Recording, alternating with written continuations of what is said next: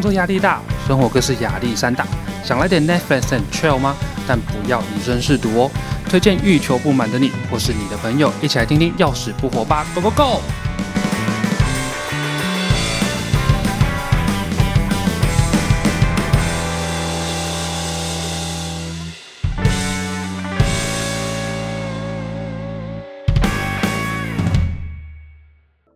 嗨，大家好，我是 Hank 摇头，欢迎收听《钥匙不活》第七集。那相信大家有听到我的新节目开头那段音乐呢，是由我一个玩乐团的朋友来帮我做的。那希望有一天也可以邀请他来上我们节目，来跟我们分享他的人生历程哦。好，那本集节目要开始喽。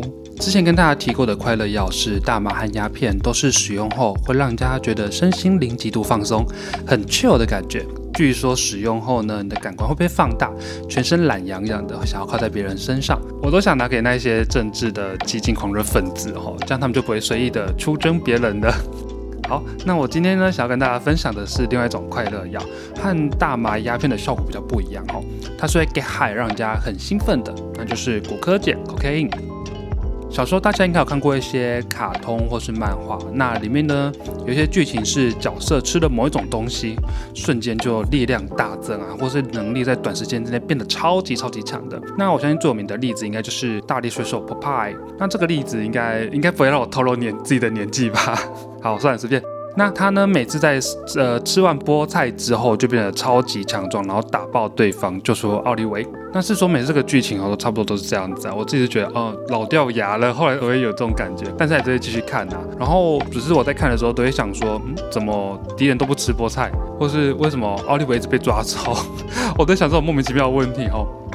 好，但是想归想啦，还是会继续看下去。而且我小时候也很喜欢看什么鸡与牛、德克斯特实验室之类的，那些都好好看哦。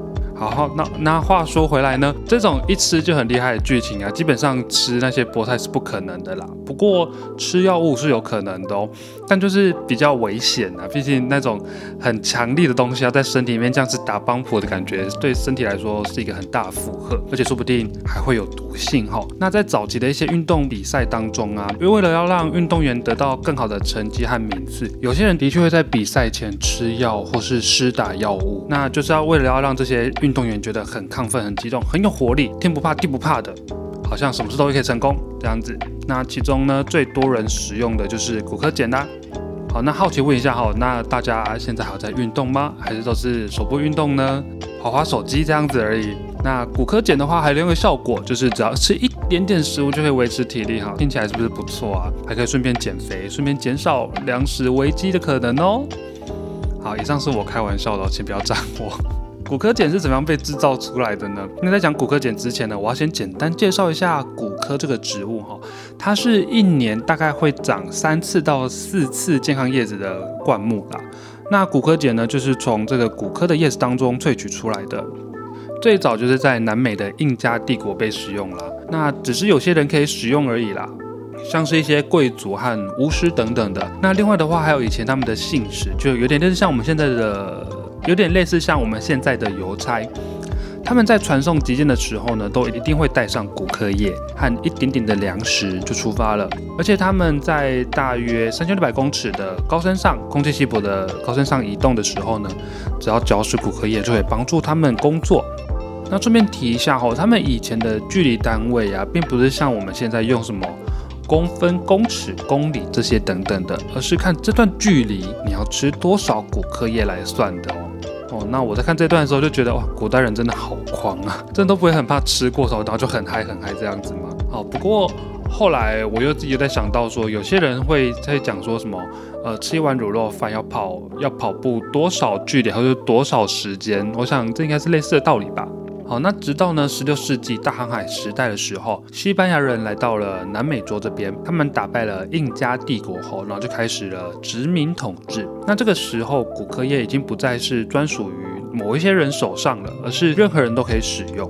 那西班牙人就有观察到印加人使用骨科液后的样子，但因为看起来太呛了，看呛到西班牙人都看不下去，所以就有一些西班牙的传教士就自愿深入一些部落，要改掉他们嚼食骨科液的习惯。但既然有人说要帮助他们，那一定也有人想利用这一点来奴役他们呐。在十七世纪的时候呢，西西班牙人就发现这块土地上有很多很多的银矿，所以他们就叫当地的印加人去挖矿啦，来换取这些让他们上瘾到不行的果壳液。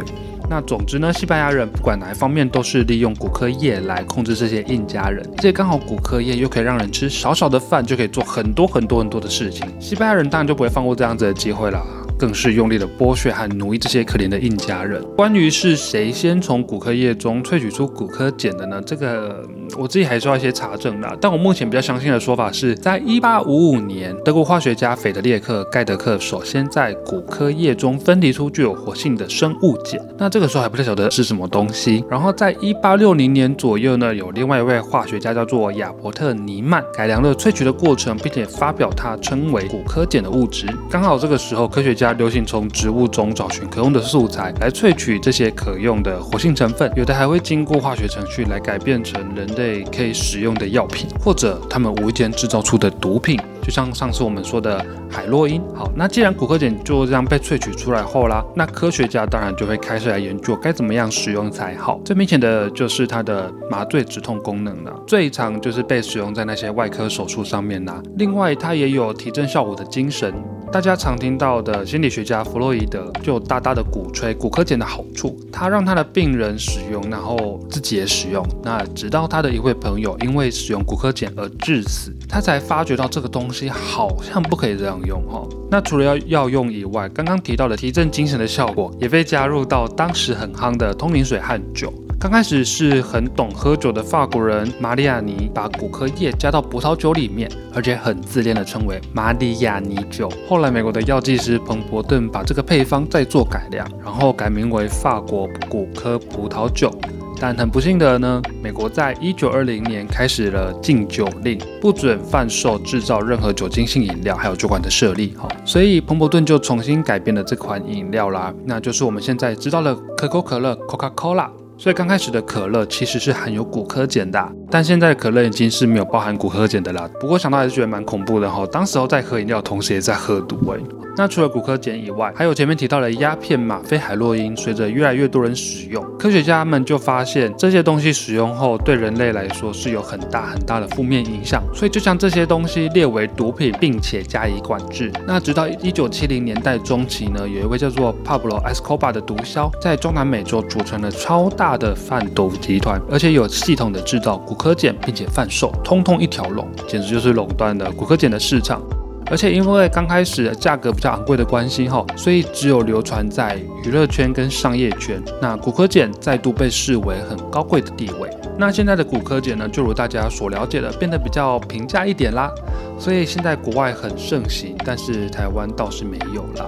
不过我们常倒是在电视、电影中可以看到，吼，最常出现的就是把骨科碱的粉末呢分成一条一条的样子，然后用鼻子直接去吸它，这样让毒品直冲脑门。好，那现在这些东这种东西呢，也越来越多，呃，影视作品加入了这些毒品的元素啦。